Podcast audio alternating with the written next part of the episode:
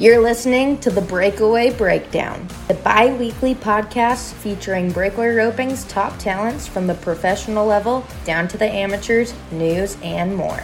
We're going to be covering the fastest sport on dirt. I'm your host, Kaitlin Gustave.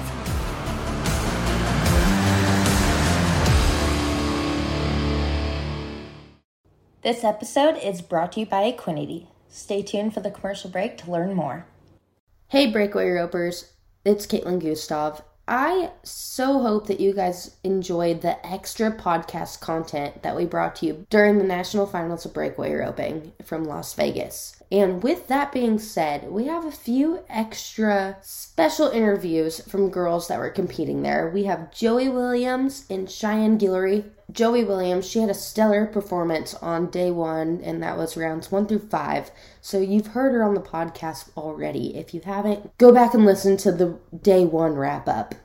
But she is on today's episode after winning round eight at the national finals of breakaway roping with a 1.8 second run. And also, we have Cheyanne Guillory, and she's back because she won round nine with another 1 8 second run. She split the round with Martha Angelone. So, those two girls, while we were waiting to interview Sawyer Gilbert, which that is another episode, go back and listen to that awesome episode with the world champion breakaway roper, Sawyer Gilbert. But while we were all sitting in the press room, Joey and Cheyanne were kind and ran up and were ready for interviews, so we got some extra content with them. And then once you're done listening to Joey and Cheyanne, we have an extra special bonus for today's episode, and that is Lari Dee Guy's Mental Game. It's a special episode brought to you by BreakawayRoping.com where Lari Dee is going to explain how she handles losses, keeping her confidence, and staying on track for the next co- competition. She was also a national finals breakaway roping qualifier, so what better than to know how she mentally prepares for these big events. So, anyway, like I said, go back, listen to those earlier episodes on the Breakaway Breakdown podcast, and enjoy listening to these national final breakaway roping qualifiers and round winners. First up, we're going to listen to Joey Williams. Joey Williams, you added a third go round buckle to your trinket bag um, after winning round eight with a 1.8. How are you doing it? Oh man, I don't know. I feel like honestly the last two days have just been a blur, but I've had so much fun. And you know, I when I came in here at 14th, I just really didn't have a lot to lose. So my mindset was I just wanted to go at each round and see what happened. And you know, my horse worked phenomenal all week. I don't think she took one wrong step. She just did great. And so I owe a lot of credit to her, like I said yesterday. But yeah, it was just such a fun week. So. Mm-hmm. Yeah, and you ended up you got a no time in round seven you know, did you just kind of did that make you kind of bounce back to go fast, you, or how did? Yeah, you know, my day didn't start out quite how I wanted it to. I was a little off the barrier in the sixth round um, to start out the day, but I did get it roped, and then same thing. My round seven calf was a little stronger, and he stepped right on me, and you know, I kind of got caught between throws there. Like, should I take another swing and move over there and rope him? And I threw it, and it didn't work. I top knotted him, and you know, so I after a couple of disappointing first two rounds, um, I uh, definitely went back and took a minute and was like, all right, we're going to only have three calves left to rope, Joey. We got to turn it around here. So a little self-talk. Well, you definitely did turn it around. You yeah. had a very successful week, despite you know the no times. Very successful week, and you had a big cheering section.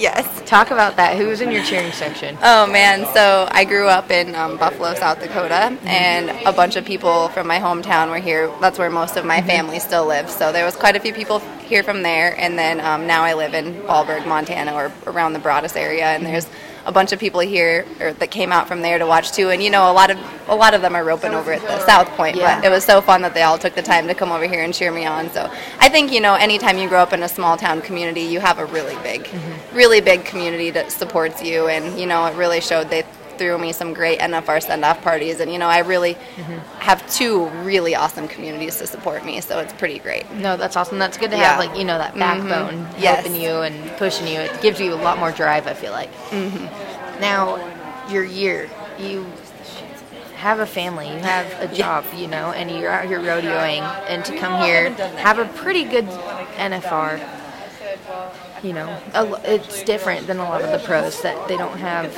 all of that. So how what was it like stepping away from home? Oh man, you know, yeah, it is so different because like I honestly like I don't even know if I can put myself in the professional breakaway roper category, but I um I started out the year. I mean, I had my daughter last December. Mm-hmm and so I don't even think I roped a calf until about February and then didn't do anything. And the first rodeo I entered was the end of June mm-hmm. and was just planning on circuit rodeoing because I did want to just kind of stay home close to my family. And you know, you can still go to quite a few rodeos circuit rodeoing and you know, next thing I knew, we were loading up and taking off, and I was gone for pretty much the entire month of September once I, you know, thought I had a chance. And so it all worked out in my favor, and I'm really glad I did it. And I don't know what 2022 will bring. Yeah. I um, I definitely would like to go to the winter rodeos just because mm-hmm. it's such a great opportunity that who knows if I'll ever find myself in the spot again. So I would like to go if I can and try and make it work with the kids. And if I have some success, I'll probably try to try to get back here again and. Mm-hmm if not, you know, I might just step back in circuit rodeo again. So yeah, and you can be okay with yes, that. yes, I am totally okay with staying close to home.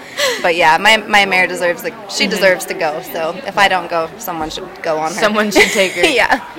Hey everyone listening to this, if you need a good no. breakaway horse, no. just kidding. that someone special is going to be able to take that horse if that if that if it comes to that. Um, and just being able to be in the setup. I know we keep saying, you know, it's not the little yellow arena, mm-hmm. but it's a step closer. It is, yeah. How you know it's it's history. It's, it is. You guys are making history every year. I was just so thankful for this opportunity that we got, and I know that yeah, a lot of us. I mean, eventually it would be so cool to see us in the Thomas and Mack, and I, mm-hmm. I think that within time it'll happen. I think it'll take a little patience, but. I really hope that for these younger girls' sake that eventually it gets there. So. Yeah, and how cool is it to see a young girl. She is the youngest girl here, mm-hmm. win the world and win the average. You know how that cool is, is so that? cool. We just talked about that today. Sawyer mm-hmm. and I are from the same town, and mm-hmm. I was a senior in high school when she was in kindergarten. so it was kind of funny, and yeah. So like I said, a lot of people from our hometown are here, so it's pretty cool to see yeah, that. Yeah, she's awesome. she's definitely an inspiration. She's a great roper and a great cowgirl. So. Yeah, definitely, definitely. Well, I know you kind of talked about you don't know what 2022 is going to hold for you what are the next you know couple weeks going to look for you? You're going home you, i mean montana's probably snowing right now. Yes we're going to go home and celebrate christmas and mm-hmm. drink hot chocolate. Yes. and that's what we're going to do for a couple weeks. I love christmas. It's my favorite holiday. Mm-hmm. and this is cutting into it a little bit but it's okay. I don't mind.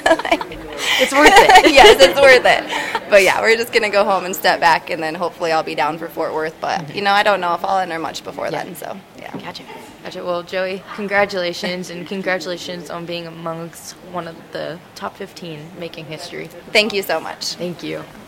Now, enjoy this little segment with Cheyanne Guillory. Cheyanne, you just completed your first ever national finals of breakaway roping and ended up coming home with two go round buckles. You know, how going in did you think that that was going to happen, that you were be coming home with going go around buckles and having a pretty successful week? You know, um, going into it, I really wanted to make smart runs and to catch all of them. Um, I missed my fifth go around calf yesterday, and so then that went out the window a little bit, but mm-hmm. I, I, caught nine of them. Mm-hmm. Um, I think I broke out twice this. Uh, yeah. out of the ten, I, I broke out twice. So, mm-hmm you know, um, I'm, this has been so exciting. You know, just the environment, the fans that came out were loud. Like mm-hmm. they weren't complete. It wasn't completely packed, but it was really loud in there and fun. And um, you know, that horse I have is seven years old, mm-hmm. and I'm really proud of him. You know, I thought about after I ran my last calf, I said, I mean, my horse is seven years old, and he's taken a lot of pressure mm-hmm. this year for me. Um, f- so for him to be able to back in and run five like that two nights in a row um, is really, really huge for me, mm-hmm. and it's just been so exciting. On on the the ninth go around, um, I was one eight and, and split the round with Martha, and on a lot of those runs, I just wasn't getting the feel I wanted on the barrier. Like I was just a tick too early or a tick behind, and I came back there, and um, Cody and Taylor were right there, and I said, "Yeah, I definitely knew I got out that time." Mm-hmm. And they just looked at me like I was dumb, like we didn't know you got out. But that was the the best feel that I had, and um, was able to be the fastest I would, was on 10 mm-hmm. Yeah, and kind of tell me about that one eight. That's one of the quickest runs of the rodeo. Um, you know, do you even? It was so fast. do you remember? You know the steps throwing your rope, everything? Uh, you know, for me, when I'm able to be really fast, uh, most of it is just a feel and muscle memory. And um, some of the, some of the ones that I broke the barrier were behind. Like one of them I was late on because you know the when they ran that calf before me, he didn't really leave, and then with me he shot out of there. So mm-hmm. you know it all starts from the score, and that calf just rolled out of there just perfect, and had had a good feel and everything. My horse was flat, mm-hmm. and um, the calf was just right there. So it was just a good feel, and muscle memory took over. Equinety Horse XL and Equinety Ultimate OEC helps keep horses' bodies in the best shape possible when competing and going down the road. The amino acids in Equinety products help horses both at home and on the road. Horses recover faster and overall have healthier coat and hoof quality. Equinety products are a go to for a solid supplement foundation for all horses at any stage of life, no matter what their job is. Equinety Horse XL is made up of 100% pure amino acids specifically formulated to give the body what it needs in order to promote repair at the cellular level. The Equinety Ultimate OEC is a flaxseed based omega 3 with natural vitamin E and colloidal silver all in one, which makes for a very powerful antioxidant, helps neutralize free radicals, and helps to reduce inflammation. For more information, please visit www.teamequinety.com. That is www.teamequinety.com. Yeah. Now it's over. Are you satisfied with your performance overall? You know, um, coming in, there wasn't enough money in the average for me to win a world mm-hmm. championship. Mm-hmm. So, you know, I wasn't just huge gung ho on the average. Um, so, yes, I am. You know, I made some mistakes, but mm-hmm. that's part of it. Um, that didn't cost me you know, a world championship or anything like that. So mistakes are part of it. And then, you know, after um, today, I just said, you know, I'm going to go at them. And then if something goes wrong, I'm going to go in there and rope my calf. And um, for breaking out on two of them, I was satisfied with where I ended up in the average. You know, I got some money in the average. So it did. You know, normally I'm not the best at when things don't start great, going and just finishing a run. And I had that happen a couple of times. And so I was, that's something I've been working on and was able to execute. Definitely. Now, going in, it's over now we're starting 2022 what's the game plan? Did this just light a huge fire for you? You know it did. I just that's what i told taylor. I said wow it's time to start over. So um, i'm going to go home and we have um, a wcra in fort worth and i'm going to go to that and then take a little couple three or four days off for christmas and then get back at it. Yes. Oh man. Well congratulations cheyanne. Thank you. Well you made it this far Go ahead, listen to Lari Dee Guy as she breaks down her mental game, brought to you by BreakawayRoping.com. And don't forget, if you're loving these little segments from BreakawayRoping.com, head on over there and use promo code BREAKDOWN15 to receive 15% off your membership. That is B R E A K D O W N 1 5 for 15% off. Enjoy listening to Lari Dee Guy's mental game. I'm Lari Dee Guy, and this is my mental game. I approach the mental game um, by controlling the things I can control and trying to let go of the things that I can't control. You know, in practicing that, you know, uh, they, the lady that helps me with my mental game, Donnie Taylor, you know, says the, the percentages of what you can control should be a lot higher than what you can't control. And so when I'm when I'm you know working on my mental game, when I'm practicing throughout the day, I really keep my mind on that. You know, if if I'm having a horse that's maybe giving me some trouble, and you know I back in the corner and I put my mind on the horse and not the focus of the calf and what I'm going to see and leaving, then I know that that I'm focusing more on the uncontrollables instead of the controllables.